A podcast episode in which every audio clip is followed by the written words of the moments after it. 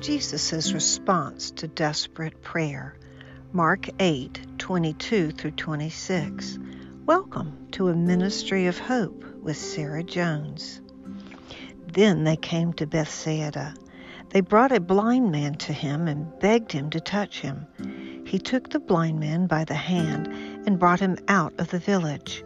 Spitting on his eyes, he laid his hands on him. He asked him, Do you see anything? He looked up and said, I see people. They look to me like trees walking. Again, Jesus placed his hands on the man's eye, and he saw distinctly. He was cured and could see everything clearly.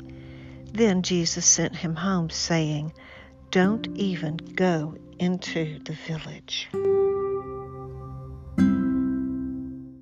They brought a blind man to Jesus and begged him to touch him. Mark 8:22. They brought to him a deaf man who had a speech difficulty and begged Jesus to lay hands on him. Mark 7:32. Have you ever brought someone to Jesus in prayer and begged him to lay hands on him, to touch him? There are those I love who are deaf to spiritual things. There people who cannot see anything but the temporal reality that they're living in.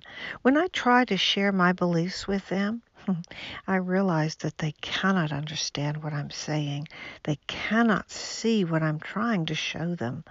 I have finally realized that the solution lies not only in what I say to them about God, but instead what I say to God about them.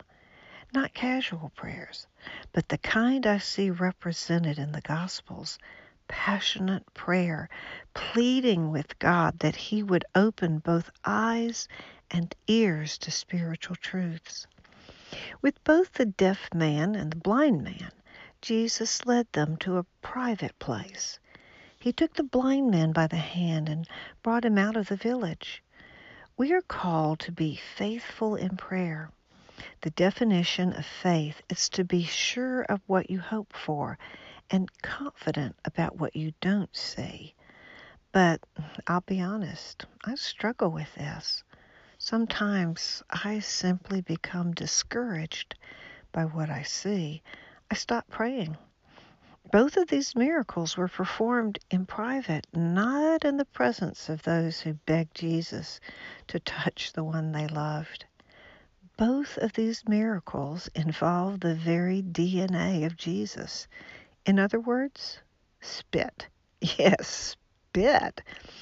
Today, many people are using their own spit to find out genetic information about themselves. There are many businesses that have cropped up to help people interpret the information revealed by their spit. this is something I marvel about and don't completely understand. That Jesus used his own DNA to give both sight and hearing. The gift of sight was a process. Again, this causes me to pause because I realize I want immediate results. However, this gift of sight came slowly and in stages.